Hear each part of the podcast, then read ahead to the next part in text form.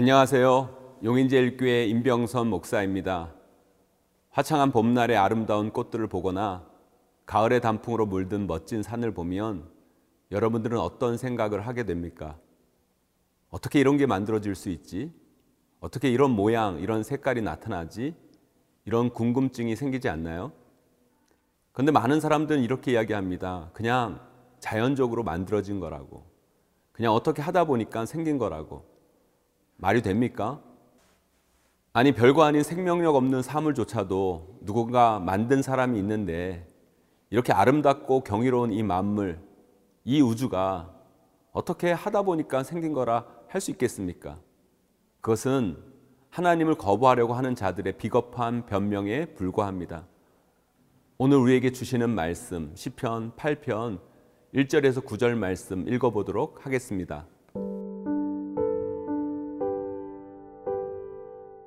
시편 8편 1절에서 9절 말씀입니다.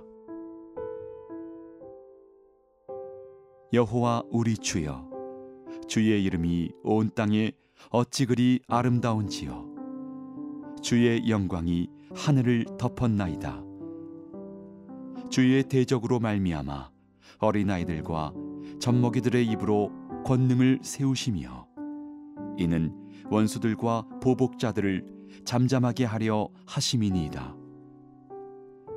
주의 손가락으로 만드신 주의 하늘과 주께서 베풀어 두신 달과 별들을 내가 보으니 사람이 무엇이기에 주께서 그를 생각하시며 인자가 무엇이기에 주께서 그를 돌보시나이까 그를 하나님보다 조금 못하게 하시고 영화와 존귀로 관을 씌우셨나이다.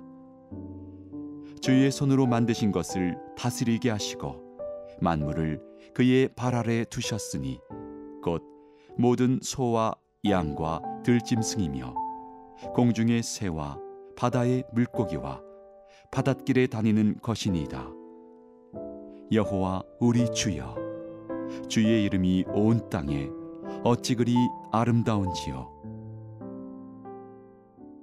우리가 인생을 잘 살기 위해서는 나라는 존재에 대한 존재 인식이 정말 중요합니다. 나는 누구인가? 나는 어떻게 해서 존재하게 되었는가? 나는 어디에서부터 와서 어디로 가나? 많은 이 땅의 철학자들, 과학자들, 지혜자들이 이 문제에 대해서 많은 이야기들을 합니다. 여기서 이 짧은 시간에 이들의 주장에 대해서 다 설명해 드릴 수는 없고요. 그들이 멋있는 이야기로 포장하고 나름 논리적인 근거를 가지고 이야기하는 것처럼 보이지만 그들의 주장을 한마디로 정리하면 모르겠다입니다. 왜 모르겠다일까요? 이 세상의 모든 우주 만물, 모든 법칙, 모든 것들은 하나님을 빼서는 온전하게 설명되지 않기 때문입니다. 물론 하나님을 상정하지 않고 부분적으로는 설명할 수 있습니다. 하지만 하나님을 빼면 이 세상의 모든 논리는 무너지고 이 세상의 모든 것들을 제대로 설명할 수 없기 때문입니다. 그러나 우리는 압니다. 이 세상 모든 만물, 이 우주는 하나님이 지으셨고 하나님이 지으셨기에 아름답고 경이롭고 위대한 것입니다. 그래서 오늘 시편 8편 1절에서 시편 저자는 이렇게 고백합니다.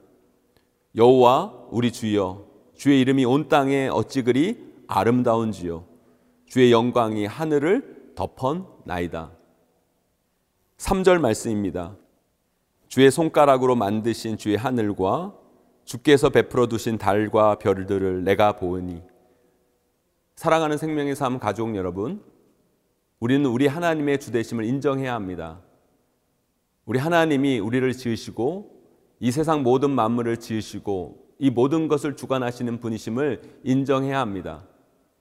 그것이 될 때 우리의 삶이 올바르게 정리될 수 있고 거기에서부터 우리 삶의 온전한 시작이 가능한 것입니다. 이 세상의 모든 문제는 어디에서 비롯된 줄 아세요? 인간이 내가 주인 되었을 때 하나님을 인정하지 않고 내가 내 삶의 주인이 되고 하나님 없이 내가 무엇을 하고자 할 때 인생에는 꼭 문제가 생기고 이 우주 만물은 병들게 됩니다. 지금 이 땅에 일어나는 모든 문제들을 보세요. 환경 오염으로 인해 벌어지는 많은 문제들, 새롭게 나타나는 바이러스의 공격들, 새롭게 나타나는 질병들, 상상하기도 싫은 엄청난 범죄들, 이 모든 것들은 하나님 앞에 인간이 겸손하지 못하고 자신의 주인됨을 주장하여 자기 마음대로, 자기 욕망대로, 자기 편리대로 살다가 나타나는 부작용인 것입니다. 그래서 우리는 겸손해야 합니다. 하나님 앞에 겸손해야 합니다. 머리를 숙이고 예의 바르게 행동하고 잘난 척 안 하는 것이 겸손이 아니라 진정한 겸손은 우리 삶의 창조주 되신 그 하나님을 인정하는 것이 바로 우리가 가져야 할 첫 번째 겸손의 태도인 것입니다. 사랑하는 생명의 삶 가족 여러분, 오늘 말씀 4절의 말씀처럼 우리는 정말 아무것도 아닙니다. 하나님이 우리를 생각하실 이유가 하나도 없는 존재입니다. 그럼에도 불구하고 하나님께서 우리에게 이 아름다운 우주 만물과 이 땅의 소중한 많은 것들을 선물로 주셨습니다. 그 하나님의 은혜에 감사하며 늘 겸손히 살아가야 하는 것, 그것이 우리가 걸어가야 할 삶의 길인 것입니다.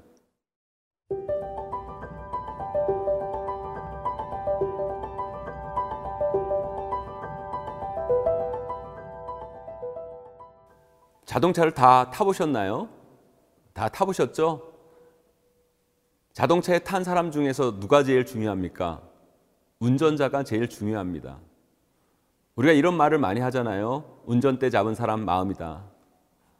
운전대를 잡은 사람이 안전하게 그리고 잘 운전해야 그 안에 탄 모든 사람이 안전하게 목적지에 도착할 수 있는 겁니다. 우리 삶, 이 자연 만물을 이끄시는 운전자는 바로 하나님이십니다.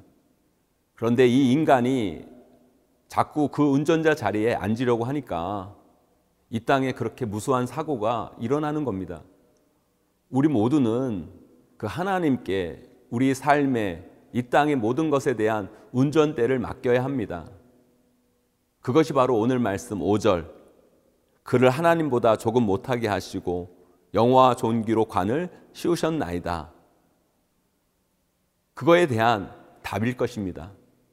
하나님보다 이 우주 만물을 잘 아시고 우리를 가장 잘 아시는 분은 안 계십니다. 왜냐하면 그분이 그 모든 것을 만드신 창조주이시기 때문입니다.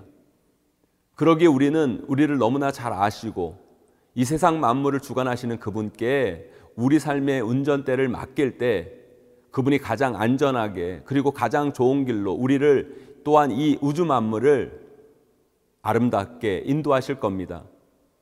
그러면 우리는 우리 하나님께 우리 인생의 운전대를 맡기고 뭐 해야 할까요? 그냥 나 몰라라 가만히 있으면 됩니까? 우리는 우리 삶의 운전석에 하나님을 태우고 우리는 어디에 앉아야 합니까? 운전자 옆 좌석, 조수석에 타야 합니다. 여러분 조수석 타보셨죠? 조수석에 앉은 사람은 뭐 해야 합니까? 운전석에 있는 사람하고 대화하고 이야기 나누고 운전석 탄 사람 어떻게 해요? 안심심하게 해주고 안 졸리게 해주고 또 어떻게 해요? 노래도 틀어드리고 간식도 입에 넣어주고 그래야죠. 그래야 운전자가 기쁜 마음으로 즐겁게 함께 자동차를 타고 인생의 드라이브를 하는 겁니다. 네. 우리 삶의 운전석에는 우리 하나님이 타고 계시거든요. 우리는 조수석에 있어요. 그러면 우리는 우리 삶에서 뭐 해야 될까요? 우리는 하나님과 교제해야 합니다. 이야기 나누고 하나님 말씀을 듣기도 하고 내 이야기를 해 드리기도 하고 그러면서 배우고 깨닫고 찬양하고 기도하고 예배하면서 즐겁게 그렇게 우리 인생의 드라이브를 하면 됩니다. 그게 진정한 신앙의 길입니다. 우리가 예배하고 찬양하고 섬기는 것이 바로 조수석에 앉아서 하나님과 동행하는 겁니다. 그분을 기쁘시게 하고 그분을 편안하게 운전할 수 있도록 하게 하는 것. 우리 삶은 바로 그런 삶이어야 합니다. 그런데 운전자분들은 아실 거예요. 조수석에 앉은 사람 유형 중에 짜증나는 유형 두 가지. 첫 번째 유형은 운전자를 못 믿는 사람들. 저도 운전을 많이 하지만 그렇게 운전자를 못 믿는 사람이 있어요. 아니, 자기는 운전도 안 하면서 그렇게 말이 많아요. 이 길로 가면 안 된다. 왜 2차선으로 가냐? 안전하게 운전해라. 속도 내지 마라. 끼어들게 하지 마라. 아니, 운전자가 어련히 알아서 운전할까? 아니, 그렇게 잔소리를 하면서 운전자를 피곤하게 하는 스타일. 운전도 안 하면서 자기 입으로 운전을 다 합니다.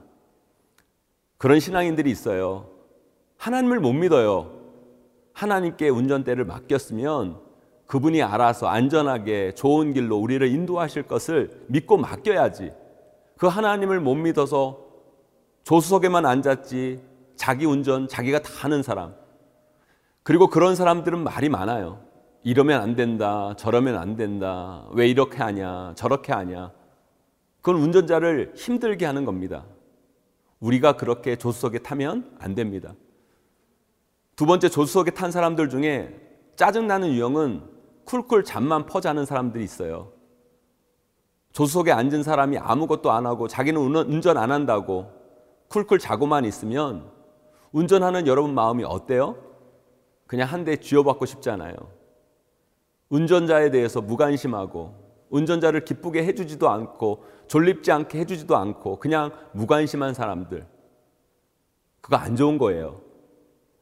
사랑하는 생명의 삶 가족 여러분, 하나님은 우리 인생 자동차의 운전자이십니다. 그분을 우리 인생의 운전자로 모시세요. 그리고 우리는 조수석에 앉아서 그분과 대화하고 노래도 틀어드리고 간식도 먹여드리고 나아갈 때 우리 인생의 드라이브가 즐겁고 행복하고 아름다운 것이 되는 것입니다. 그러기 위해 우리는 우리 삶의 2인자가 되어야 합니다. 1인자는 우리 하나님이세요. 그분이 책임지실 거예요. 그분이 인도하실 거예요.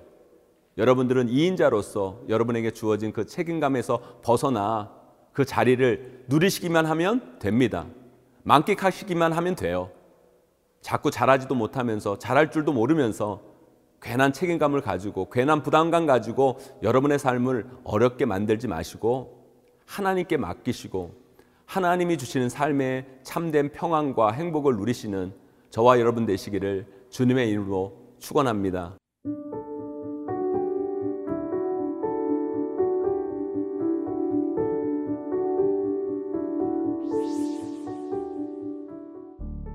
이 세상 우주 만물을 지으시고 주관하신 하나님, 그 하나님을 우리 인생의 주인으로 모십니다. 우리 가운데 찾아와 주셔서 우리 삶의 운전대를 잡으시고 우리를 가장 좋은 길로 아름다운 길로 인도하여 주시옵소서. 하나님을 인정하지 않는 어리석은 자가 되지 말게 하시고 겸손히 늘 하나님을 찬양하며 경배하며 나아가는 믿음의 삶을 살게 하옵소서. 예수님의 이름으로 기도합니다. 아멘.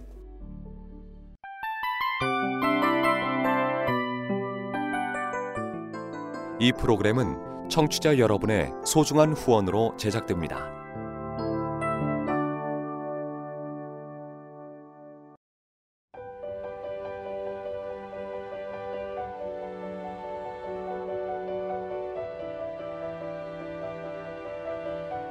세상에는 수많은 교회들이 있지만 더 깊이 있는 말씀 강해를 찾기 위해 크기로만 교회를 선정하지 않습니다.